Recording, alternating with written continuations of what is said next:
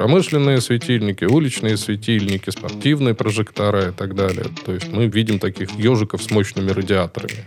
Как только ты нарисовал красивую конструкцию корпуса, оказывается, что вот источник питания засунуть некуда вдохнуть люминесцентную лампу LB80 достаточно сложно. Хотя некоторые пытались. Возможно, шпагоглотатели, да.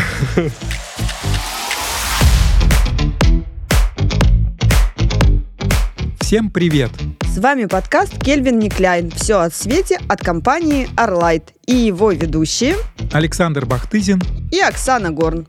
Тема нашего выпуска – разработка осветительных приборов. Сегодня в выпуске вы узнаете, в чем отличие светодиода от традиционных источников света, как разрабатываются осветительные приборы, какие стандарты нужно соблюдать при разработке светильников и выращивают ли светодиоды в России.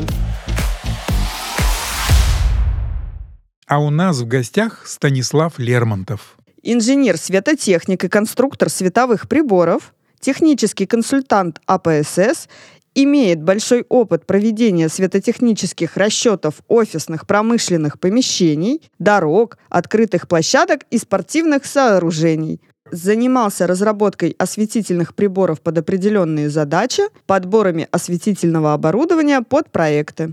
Станислав, привет. Привет. Здравствуйте, коллеги.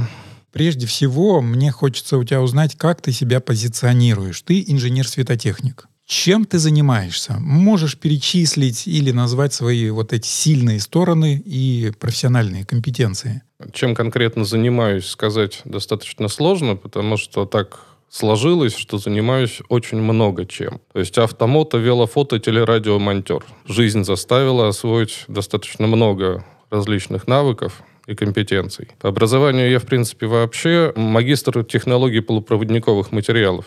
То есть, по идее, по образованию я должен светодиоды не применять, а их выращивать. А такого опыта не было? Некоторое время я работал в особом конструкторском бюро, где, в частности, помимо СВЧ компонентов, производились инфракрасные светодиоды на основе арсенида галлия, которые были по своим параметрам на уровне лучших мировых. Но, соответственно, так как это особое конструкторское бюро, вся продукция шла на военку, и на гражданском рынке я этих светодиодов инфракрасных не видел. Но со временем, так как начали появляться светодиоды, это было нам достаточно близко, да, и мне в частности. Более того, там а, в соседнем корпусе появилась Светлана Оптоэлектроника, которая начала заниматься производством и светодиодов, и техники осветительной на их основе. У меня было некоторое количество знакомых, даже вот с одним сотрудником мы вообще сидели в одной инженерной. И так как-то заинтересовали светодиоды, что с ними можно делать. Здесь, на самом деле, мне образование достаточно сильно помогло, потому что когда светодиоды начали появляться, к ним отношение у разработчиков было как к транзистору, да, как к обычному диоду. А светодиоды имеют ряд особенностей, которые не позволяют с ними обращаться так же вольно, как с транзистором. Это, в частности, тепло.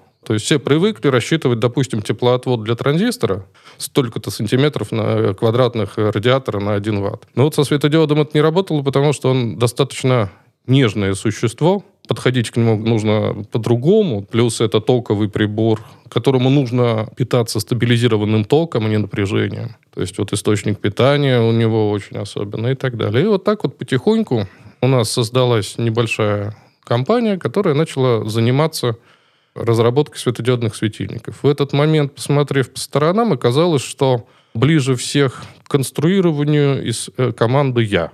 В связи с чем пришлось освоить и SolidWorks, и как-то вот так вот потянулось. То есть у меня нет образования конструктора, но есть большой опыт в этом отношении. Наверное, еще помогло, что у меня отец всю свою жизнь практически проработал конструктором в метрострое. То есть было у кого, а, проконсультироваться, б, на кого равняться, и какие-то вещи были мне не чужды изначально. Вот так вот потихоньку и покатился по наклонной светотехнике. Чем еще была интересна светотехника, почему я в нее перешел из э, постростовых технологий, в которых работал, потому что мне очень важно психологически видеть результат своей работы.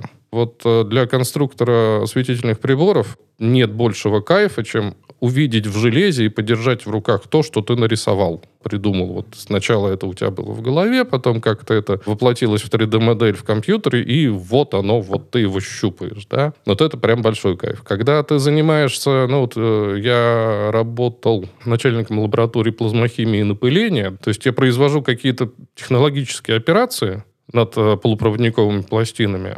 А что это будет в итоге, я даже не представляю. У меня как-то вот мотивация пропадала. То есть, может, если бы мне истребитель последнего поколения дали пощупать и сказали бы, вот в этом месте стоят те приборы, которые в виде пластин через тебя проходили. Может, у меня и появилось бы. Но так как не было возможности пощупать результат своей работы, у меня мотивация постепенно пропадала. Что с лихвой компенсировалось как раз переходом в область светотехники, где я все результаты своей работы видел прям вот наяву.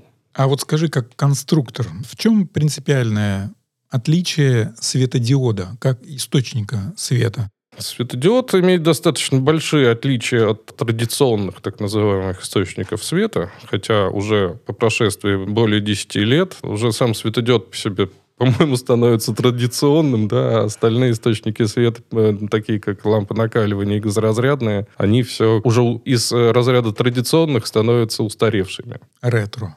Ретро, да. Особенно большой тренд же сейчас. В каких-то кафе видим очень красивые лампочки накаливания, там, где э, нить накаливания в какие-то фигуры, зигзаги завернуты. Это действительно становится элементом а-декора, и когда нужно сделать какую-то стилистику под ретро. Чем у нас отличается светодиод? Первое – это прямое преобразование электрического тока в свет. Потому что все остальные источники света электрические, у них есть промежуточная стадия. То есть мы, допустим, в лампе накаливания током греем нить накала, она греется, греется, греется, и уже от разогрева начинают получаться фотоны, да, излучается свет. Если мы рассматриваем газоразрядные лампы, такие как НАТ, ДРЛ, люминесцентные лампы, там тоже с помощью электрического тока сначала образуется плазма в лампе, да, которая уже в свою очередь начинает испускать фотоны. В светодиоде мы напрямую электрический ток преобразуем в свет. Тем самым у нас потенциально гораздо более высокий коэффициент полезного действия светодиода как источника света. Сейчас коммерческие светодиоды уже заметно перешагнули уровень КПД 50%, что считается на самом деле очень хорошо. И при этом они по эффективности ну, в 10 раз уже превышают точную лампу накаливания, раз в 6 газоразрядку и так далее. Чем еще отличается? Значит, светодиод у нас точечный источник света. То есть, если у нас э, традиционные, будем так называть, лампы имели достаточно заметные габариты, то светодиод можно ненароком вдохнуть. То есть вот вдохнуть люминесцентную лампу LB80 достаточно сложно. Хотя некоторые пытались. Возможно, шпагоглотатели, да, поглотители, может, и были, но в любом случае вы в ковре эту лампу не потеряете, да, в ворсе. А светодиоды, особенно в мелких корпусах, даже такого типа, как э, бескорпусные, CSP, так называемые, в принципе, вот если уронишь в ковер с хорошим ворсом, ну, пиши пропало. Из-за этого есть большая особенность именно которые относятся к построению светильника. С точечными источниками света надо работать э, гораздо осторожнее, потому что когда у нас непротяженный источник света, мы можем получить э, очень высокий контраст яркости, который негативно воспринимается человеком. То есть мы можем получить очень сильный дискомфорт, когда у нас в поле зрения находится и темная область, и очень-очень-очень яркая точка. Это мы на самом деле все можем наблюдать в недорогих светодиодных светильниках для потолков типа Армстронг, ну, вот наш стандартный там 600 на 600, которые висят в торговых центрах, в офисах, где угодно. То есть мы можем, э, там, подняв увидеть большое количество ярких точек на достаточно темном фоне, что является достаточно дискомфортным. Поэтому этот момент надо всегда в конструировании учитывать. Однако у палки два конца в этом отношении, да, хотя в последнее время сталкиваюсь с тем, что у нас вместо палок ветки и концов гораздо больше бывает. Точечность этого источника позволяет нам работать э, очень хорошо с оптикой, когда нужно получить необходимое светораспределение от светильника. Да. В любом случае, вот любая линза, работает с тем источником света, который находится у нее в фокусе. Фокус линзы — это точка. Соответственно, чтобы оптика нормально работала, источник света должен считаться точечным. Точечным он может считаться в том случае, если геометрические размеры источника света примерно в 10 раз меньше размеров оптики. Да? То есть оптика должна быть гораздо больше. Это мы на самом деле легко можем видеть на примере прожекторов на стандартных источниках света. Допустим, есть такие карьерные светильники на ксеноновых лампах ДКСТ. В этом светильнике, в общем-то, жить можно. Да? Он по размерам ванну напоминает. Все почему? А потому что у нас лампа длиной метр, да, и как бы, чтобы как-то работать со световым потоком от этой лампы, нам нужен отражатель, который, ну, вот, по размеру больше напоминает собачью будку, можно сказать, да? Причем для такой немаленькой собачки. А вместе с тем спортивные прожектора на светодиодах, вот которые сейчас современные можно видеть, производство различных совершенно производителей, они по габаритам гораздо меньше, потому что у нас благодаря размерам светоизлучающей поверхности светодиода нам линзочка нужна не размером стазик, а где-то там 2 сантиметра, даже 1 сантиметр диаметром иногда может вполне хватить. Это второй аспект. Третий аспект особенности светодиодных светильников, это то, что светодиод очень-очень чувствителен к теплу.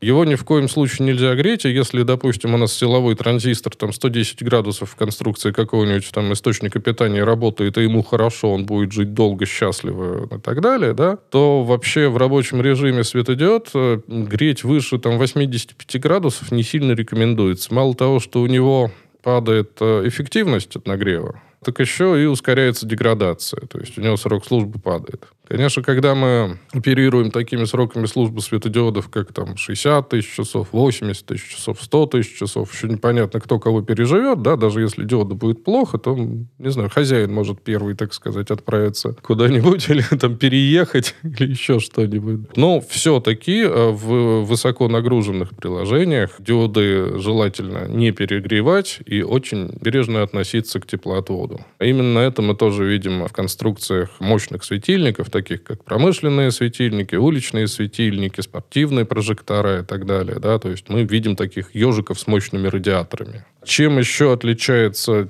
тепловой менеджмент именно светодиодов как раз вот тем, что нам нужно поддерживать достаточно невысокую температуру. Как известно, у нас по теплопередаче есть два основных механизма. Первый механизм – это у нас конвекция, когда воздух нагревается, поднимается вверх, холодный воздух подходит снизу и так далее. И второй механизм – это излучение, когда у нас непосредственно с разогретой поверхности тепло отводится в виде инфракрасного излучения.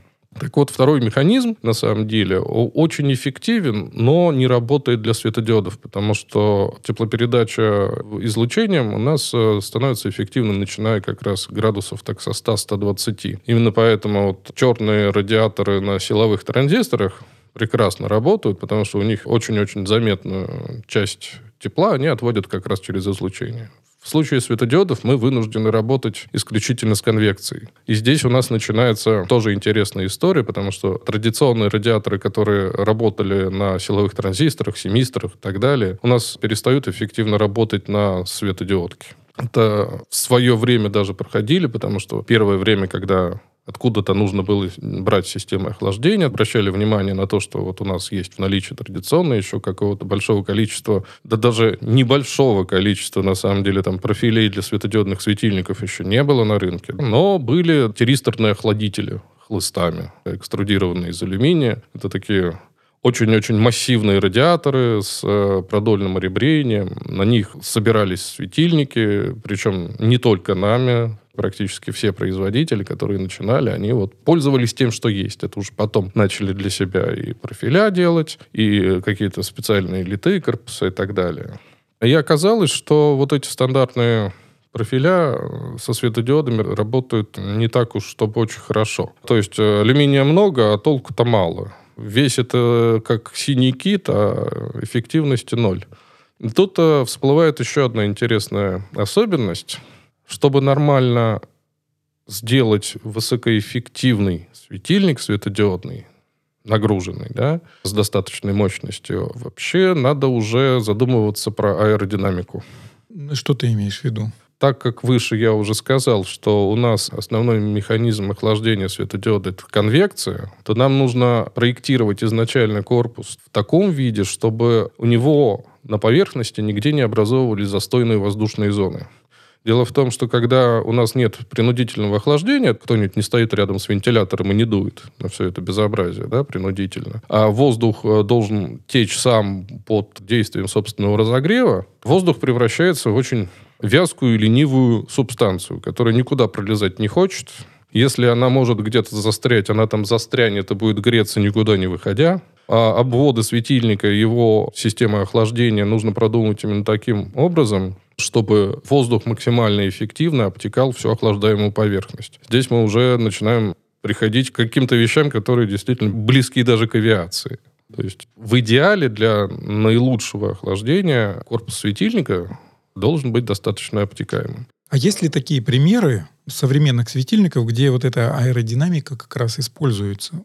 Есть, на самом деле, один из первых примеров. Есть такая компания, небезызвестная, КРИ. Они сейчас переименовались в Ульспит и вернулись обратно к э, силовой электронике на карбите кремния, а светодиодное подразделение, по-моему, китайцам продали. То есть вот то КРИ, которое вот именно КРИ, оно сейчас уже не американское. Но в то время они, помимо производства светодиодов, еще делали прототипы светильников. Вот была одна модель, которую мне вот очень давно первый раз увидел и очень понравилась, называлась Aeroblade. Это был такой модульный светильник, состоящий из, по-моему, трех модулей, которые очень напоминали крылья. То есть это такой вот вытянутый в высоту линейный модуль с очень обтекаемыми формами. Это был уличный светильник, у которого не было никаких дополнительных ребер, к которым все привыкли. И благодаря своей форме он имел э, очень э, хорошее охлаждение и э, диоды в этом светильнике работали э, в очень комфортных условиях и имели потенциал работать, ну, действительно, там 100 тысяч часов. Есть э, и у нас в России примеры, когда высоконагруженные какие-то светильники делают именно с продумыванием обтекаемости. То есть для этого специально делаются и литые какие-то вещи, и даже комбинированные корпуса производятся экструзионным методом, когда у нас корпус не из одного профиля состоит, допустим, допустим, а из комбинации трех-четырех. И такое тоже бывает. То есть, в первую очередь, мы можем, наверное, определить хорошо сделанный, продуманный с точки зрения аэродинамики корпус. Это первое, это отсутствие горизонтальных ребер.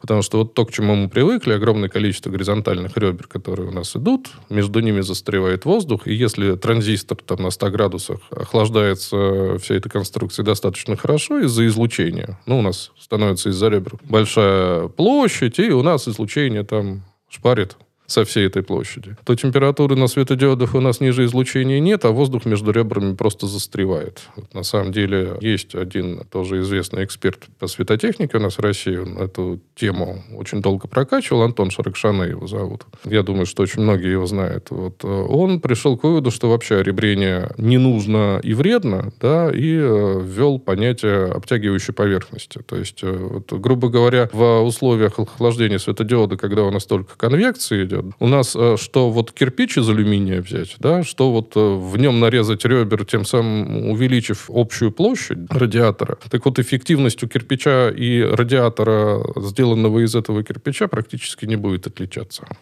Сейчас есть э, достаточно большое количество продукции, которая выпускается, следуя его таким идеям, вообще безреберные радиаторы, да, безреберные системы охлаждения. Помимо отсутствия горизонтальных ребер, если мы видим вертикальные ребра, это уже очень хорошо, потому что вертикальные ребра, между ними как раз воздух теплый вверх поднимается, но знаешь, самое интересное, вертикальные ребра, благодаря тому, что воздух себя ведет как э, жуткая, липкая, ленивая субстанция, да, э, он умудряется даже э, между вертикальными ребрами застревать. Лучший способ заставить воздух течь в вертикальном направлении, чтобы он облизывал всю поверхность радиатора, это труба. То есть печка, труба, тяга, здесь все то же самое. То есть э, у нас замкнутый объем заставляет воздух как раз э, проходить э, по всей вот этой трубе, равномерно облизывая всю поверхность, и тем самым забирая тепло от радиатора. Вот как-то так. А в России выращивают светодиоды? Очень часто задают этот вопрос, и действительно ответы получаем самые разные. Начнем издалека. Что такое свет? Да, свет — это видимая часть электромагнитного спектра. Что понимается под светодиодом? У нас почему-то светодиодами называются любые излучающие диоды. То есть вот инфракрасный же у нас тоже светодиод и ультрафиолетовый светодиод, а они свет-то не излучают. Значит, смотрите, с длинноволновые всякие вещи, то есть, вот, допустим, инфракрасные светодиоды, у нас э, структуры выращивались эпитакси очень давно давно и хорошо. То есть это вот технология таких материалов, как арсенит галлия, фосфит галлия, фосфит Индии, арсенит Индии и так далее. Когда мы забираемся в видимую часть, то есть э, хотим сделать что-то синенькое, это уже более широкозонные полупроводники, которые начали развиваться гораздо позже, то есть уже достаточно не, недавно они только появились. Это нитриды, галлия, алюминия, Индия и так далее. Да? Здесь у нас проблема побольше. То есть если ИК мы делаем, желтенький, зелененький тоже сделать можем, это еще не нитриды, да? это алюминий, индий, галлий, скорее всего, будет твердый раствор, то вот когда речь заходит о синеньком кристалле, на основе которого как раз у нас и делаются стандартные белые светодиоды, да, это синий кристалл плюс люминофор. Или того хуже мы, допустим, хотим сделать что-нибудь типа Sunlight, да, это когда у нас не синий кристалл, а аж ультрафиолетовый, там больше типов люминофора, что позволяет получить э, лучшую цветопередачу, более ровный спектр. Так вот, с этими материалами у нас сейчас пока проблема. Проблема какого рода? То есть есть у нас ростовые установки, установки в России сейчас становится на самом деле все больше, которые позволяют выращивать структуры широкозонных полупроводников. Но есть одно «но». Широкозонные полупроводники это не только светодиоды, да, это и высокомощные всякие транзисторы, это СВЧ-техника, которая, в частности, для военных целей используется, силовая электроника. И оказывается, что силовую электронику производить гораздо выгоднее чем светодиоды, да, потому что один транзистор стоит столько же, сколько килограмм светодиодов, допустим, да, на рынке. Поэтому э, ростовые установки у нас есть, у нас и карбид кремния выращивают, и нитрит галлия. А где выращивают? Известно? Даже в Питере есть. Да ладно. Да, в Питере есть несколько установок, которые широкозонники лепят прям со страшной силой. А как долго процесс происходит выращивания? Честно, не знаю, вот боюсь обмануть, сколько производится процесс эпитаксии, потому что сам им не занимался. У меня была постростовая обработка, то есть ко мне уже готовая структура приходила, пластина, да, а я над ней всяко разно издевался. Соответственно, чтобы из этой пластины получить уже чипы. Основная проблема в том, что вот просто так взять и на готовые установки, на которые делаются транзисторные структуры, сделать светодиод нельзя. Есть одно небольшое отличие. Для диода нужен PN-переход. Для а, полевого транзистора, который производится на основе широкозонных полупроводников, PN-переход не нужен. И в этих установках отсутствует канал полигирования. То есть э, эти установки тексальные выращивают материал только N-типа. Соответственно, нам, чтобы на этой же установке вырастить светодиодную структуру, надо прикрутить еще один канал, чтобы получать P-тип нитрида галлия. И тогда все можно. Сейчас, на самом деле, такие переговоры уже ведутся, но пока не, не очень понятно, насколько это будет экономически целесообразно. То есть сейчас, э, допустим, для спецприменений у нас действительно выращиваются светодиоды. Это, насколько я помню, КБ «Планета» умеет делать в Новгороде. Самая большая проблема, чтобы начать делать отечественный светодиод, прям вот растить структуру, да, то есть технологического сейчас какого-то запрета нет. Это не процессор Intel последнего поколения, да, светодиоду не нужна там двухнанометровая фотолитография. В понятии микроэлектроники светодиод это такой мамон, да, то есть его чуть ли не каменным молотком можно делать, да, в отличие от э, современных микросхем. А самая большая проблема это низкий внутренний спрос. То есть у нас, несмотря на размеры нашей родной страны России. У нас рынок достаточно маленький. Вот именно светотехники у нас сравнительно небольшой рынок. Ходят слухи, что средний китайский завод по производству светодиодов за день делает годовую потребность России. Соответственно, построить завод, чтобы запускать его один день в году, может оказаться не самой продвинутой идеей с точки зрения экономики. Но не исключено, что жизнь нас все-таки заставит это сделать, потому что отечественный светодиод должен находиться в э, приборах, которые закупаются государством через госзакупки. Отечественность светодиода в данный момент определяется по 719 постановлению правительства, в которой у светодиода бальная система по годам расписана. Если сейчас, допустим, для того, чтобы светодиод считался отечественным, его достаточно скорпусировать, провести испытания, залить отечественным люминофором и так далее, да, то с 2025 года это уже очень скоро. Вот с 1 января 2025 года, согласно этому постановлению правительства, светодиод, чтобы мог считаться российским, должен иметь либо российский корпус, либо российский кристалл. Но насколько я общался с производителями светодиодов, производить корпуса для светодиодов, вот эти вот 28-35, 30-30, 50-50, вот этот весь пластик, тоже, учитывая наше количество, идея никому не нравилась. То есть это, говорят, еще менее выгодно, чем просто корпусировать. То есть у нас и корпусировка стоит дороже как раз благодаря недостаточным количествам потребления. То есть у нас все любят российские светодиоды, но стараются их не использовать, потому что они раз в 6, а некоторые в 10 раз дороже аналогичных из Китая, допустим. И поэтому, если мы их вынуждены ставить в госзакупки, да, то на рынок остальной, не B2G, никто нас это делать не вынуждает, Поэтому там уже начинает решать цена, и вот этот э, огромный кусок рынка не государственного, да, там э, отечественные светодиоды практически не используются, как раз из экономических соображений. Ну, рынок же все равно развивается, особенно с уходом европейских каких-то компаний. И, возможно, просто не было потребности такой, но скоро мы к ней придем. Будем очень на это надеяться, на самом деле. Надо развивать потребление, тогда будут увеличиваться количество, и, соответственно, будет э, падать цена. Здесь вот действительно нет никаких хитрых секретов. Есть на самом деле только одна опасность здесь, которую вот э, думаю, что с ней делать, пока не понимаю. А вот поплачусь есть у меня такая больная точка последнее время образовалась как раз по светодиодам. Ну вот у нас сейчас Три коммерческих фирмы занимаются производством светодиодов, то бишь их корпусировкой. Все они жалуются на очень небольшое количество потребления своей продукции. Линию по корпусировке как-то загрузить еще возможно, да, у трех производителей. Если мы начнем делать здесь, в России, у себя корпуса или того лучше кристаллы, то вот на весь этот объем много даже одного производителя. То есть мы автоматом получим монополиста – если сейчас вот три производителя светодиодов еще как-то друг с другом пытаются чуть-чуть толкаться, да, по цене, но есть конкуренция, то если у нас будет производство отечественного корпуса или структуры кристалла, конкуренции из-за количества у нас не будет э, вообще никак, потому что больше одного производителя у нас в России точно экономически не обосновано. А, соответственно, когда он один, то какую цену он придумает, так оно и будет. Станислав, так интересно про светодиод, но тема наша разработка светодиодного да, светильника. Скажи, пожалуйста, как конструктор, с чего она начинается и что подразумевает под собой? Потому что мало кто, наверное, задумался, как создается светильник. А, есть два больших класса световых приборов.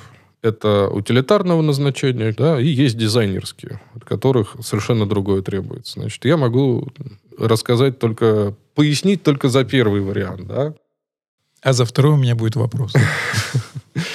Если мы ведем речь о светильнике, от которого требуется все-таки освещать внезапно, да, Почему внезапно? Потому что у нас э, есть один интересный момент. Значит, у нас сейчас э, светильники должны соответствовать трем регламентам техническим. Да? Это 004, 020 и 037. Ни в одном из этих регламентов не требуется, чтобы светильник светился. А, забыли сформулировать?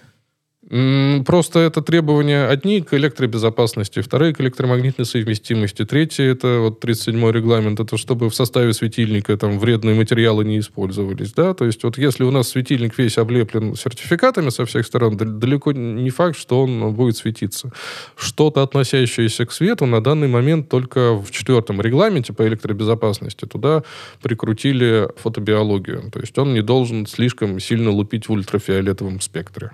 А что он делает в видимом диапазоне, вообще никому не интересно на данный момент, пока у нас не появится 48-й регламент по энергоэффективности. А что это значит? Ну, то есть, э, что мы на выходе получаем?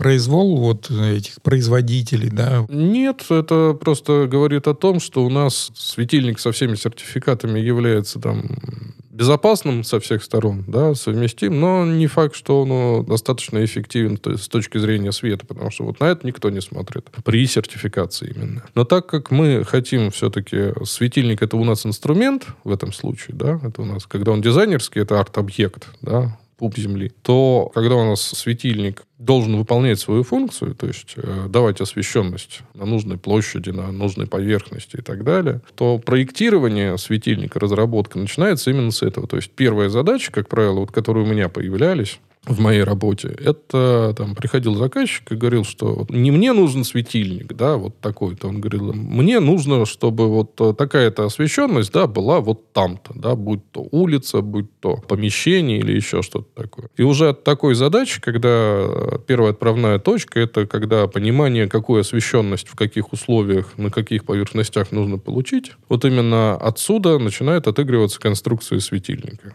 То есть, когда мы знаем, допустим, что мы должны осветить, что должно получиться, мы начинаем прикидывать первое, это какую мы кривую силы света должны использовать для максимальной эффективности, для того, чтобы там, получить нужный результат. То есть мы можем оставить, э, там, как в офисном светильнике, допустим, простую там, косинусную диаграмму, или у нас, э, не знаю, там это парковка перед центром торговым, где у нас ша, причем во всех направлениях широкая должна быть, чтобы максимально равномерно залить светом. Соответственно, когда мы определяемся, с, перебираем несколько кривых сил света, подбираем максимально эффективную для решения данной задачи, мы начинаем думать о наиболее целесообразное, да, соотношение, ну, грубо говоря, сколько светильников нам нужно для освещения какой-то площади. То есть надо ли нам делать один, там, не знаю, на 100 киловатт светильник, или мы можем вообще все небо в попугаях сделать, да, там, 100 500 светильников каких-то, но очень маломощных. И вот э, прикидываем, какое соотношение, вот, какое соотношение количества светильников нам будет оптимальным. Отсюда мы э, вытягиваем уже необходимый световой поток с одного светильника. То есть мы определили кривую силы света, потом с точки зрения э, там, целесообразности размещения светильников светильников э, определили необходимый световой поток. Из необходимого светового потока мы поприкидывали, посчитали, да, определили электрическую мощность, которая необходима. И вот э, значит, с этими исходными данными мы уже начинаем э, как-то обрисовывать конструкцию. То есть считать, сколько каких светодиодов нам для этого надо, какую оптику именно мы будем использовать, как это все безобразие охлаждать. И самый страшный вопрос конструктора светодиодных светильников, куда засунуть источник питания. Потому что вот а, как только ты нарисовал красивую конструкцию корпуса, оказывается, что вот источник питания засунуть некуда решительно. Вот он самая лишняя вещь в светодиодном светильнике. Это деталь, да, самую важную, можно сказать, да, но вот конструктора ее жутко не любят, потому что, ну, вот она вот всю малину портит. А, учитывая, что сам источник питания тоже вещь такая достаточно нежная, так как содержит внутри себя электролитические конденсаторы, а там плюс 10 градусов эксплуатации конденсатора, это в два раза падает его срок службы. Кстати, тепловой менеджмент э, источника питания не менее важен, чем тепловой менеджмент светодиодов. И вот куда его засунуть? Вот вроде как хочется его и внутрь светильника засунуть, да, внутри светильника и так светодиоды греют, и ему и так жарко, да, а наружу он вид портит, а если мы сверху над э, там, радиатором светодиодов, как в промышленных светильниках часто делают, там сверху поставим, то он будет все равно теплым воздухом, который поднимается от светодиодов, догреваться. И вот куда его выкинуть, вот всегда непонятно, да, и всегда это какой-то компромисс. Иногда его хочется вообще очень далеко куда-нибудь отнести, там, не знаю, там, за 20 метров в общий шкаф. Но дело в том, что источники питания, которые у нас э, стабилизируют ток, а не напряжение, они очень не любят далеко уходить. Это у нас может повлиять даже не столько на режим работы самого светильника, а может очень негативно сказаться на соответствии с электромагнитной совместимостью. Вот здесь у нас тоже есть один небольшой интересный момент. С конца прошлого года по электромагнитной совместимости увеличилась полоса, в которой контролируется э, эмиссия электромагнитных волн, то есть, грубо говоря, как он фонит. Если раньше у нас полоса ограничивалась 30 МГц, то теперь у нас уже 300 МГц. А вот на 300 МГц у нас появляется всякое волшебство. То есть у нас иногда может не пройти светильник по этой полосе до 300 МГц, потому что мы как-то немножко не так провод внутри светильника уложили. А если мы его изогнем по-другому, то эмиссия по-другому начинает себя вести. Это уже такая загадочная вещь, вещь в себе, да. То есть как заранее продумать, чтобы соответствовал 300 МГц. Никто пока не понимает. Более того, у нас до сих пор производятся источники питания, на которых там честно написано, что там 300 МГц не соответствует. Каким образом они продаются, не очень понятно, но вот есть и продаются. Спасибо большое, Станислав. Было очень интересно. Я думаю, что с э, твоими идеями можно ознакомиться и в научных изданиях. В интернете достаточно свободно тоже вот можно посмотреть и почитать. Знаю, что ты участвуешь во многих конференциях также, да, с выступлениями. Да, и не только. Ну, сейчас я вот в АПСС больше уже ушел, на самом деле, от э, конструирования и больше занимаюсь стандартизацией. То есть какие-то предложения в ГОСТы, в своды правил, вот все это идет в АПСС, внутри АПСС через меня. Руковожу практически всеми рабочими группами, которые а, в рамках АПСС занимаются там, разработкой предложений в нормативку, в а, нормативно-правовые акты и так далее. Вот в этом году написали, в частности, разработали две методички. Одну с рекомендациями по школам, вторую с рекомендациями по выбору светильников для тяжелых условий эксплуатации и так далее. Да. Все это рано или поздно у нас появится на сайте.